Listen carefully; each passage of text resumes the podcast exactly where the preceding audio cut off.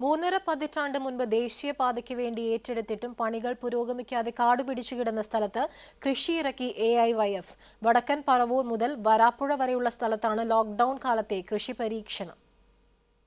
ദേശീയപാത വികസനത്തിനു വേണ്ടി മുപ്പത്തിയഞ്ച് വർഷം മുൻപ് ഏറ്റെടുത്ത സ്ഥലമാണിത്. പറവൂർ മൂത്തകുന്നം മുതൽ വരാപ്പുഴ വരെയുള്ള പതിനാറ് കിലോമീറ്റർ ദൂരത്ത് ഏറ്റെടുത്ത സ്ഥലം മുഴുവൻ കാട് കയറി കിടക്കുകയാണ്. ഇതോടെയാണ് ലോക്ഡൌൺ കാലത്ത് ഹരിതം ജീവനം പദ്ധതിയുമായി എ ഐ വൈ എഫ് രംഗത്തെത്തിയത്.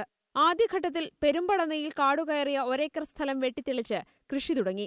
പയർ പാവൽ വെണ്ട തുടങ്ങിയ ഹ്രസ്വകാല വിളകളാണ് കൃഷി ഇറക്കിയത്. കൊറോണ പോലെ ഒരു കാലഘട്ടത്തിൽ ഈ നാട്ടിൽ ഇത്രയേറെ വിപത്ത് ഈ ലോകമെമ്പാടും നേരിട്ടുകൊണ്ടിരിക്കുന്ന സമയത്ത് പച്ചക്കറിക്കും മറ്റു മറ്റ് അവശ്യ വസ്തുക്കൾക്കെല്ലാം ഇനി വരും ദിവസങ്ങളിൽ നമുക്ക് ക്ഷാമം നേരിടാൻ ഉള്ള ഒരു സാഹചര്യം പോലും നമ്മുടെ മുൻപിൽ നിൽക്കുന്ന ഒരു കാലഘട്ടത്തിൽ ഈ ദേശീയപാതയുടെ ഏറ്റെടുത്തിട്ടുള്ള സ്ഥലത്ത് തന്നെ ഈ കൃഷി ഇറക്കി ഒരു പ്രതിഷേധം എന്നോണം തന്നെ ജനകീയമായി ഈ ഒരു പ്രതിഷേധത്തെ വളർത്തിയെടുക്കണം എന്നാണ് എ ഐ വി എഫിന്റെ പ്രവർത്തന മണ്ഡലം കമ്മിറ്റി തീരുമാനിച്ചിട്ടുള്ളത്. പ്രദേശത്ത് തന്നെ കുളം കുഴിച്ചാണ് കൃഷിക്ക് വേണ്ട വെള്ളമെടുക്കുന്നത് വരാപ്പുഴ വരെ കാടുകയറി കിടക്കുന്ന സ്ഥലത്ത് വരും ദിവസങ്ങളിൽ കൃഷി തുടരാനാണ് ഇവരുടെ തീരുമാനം.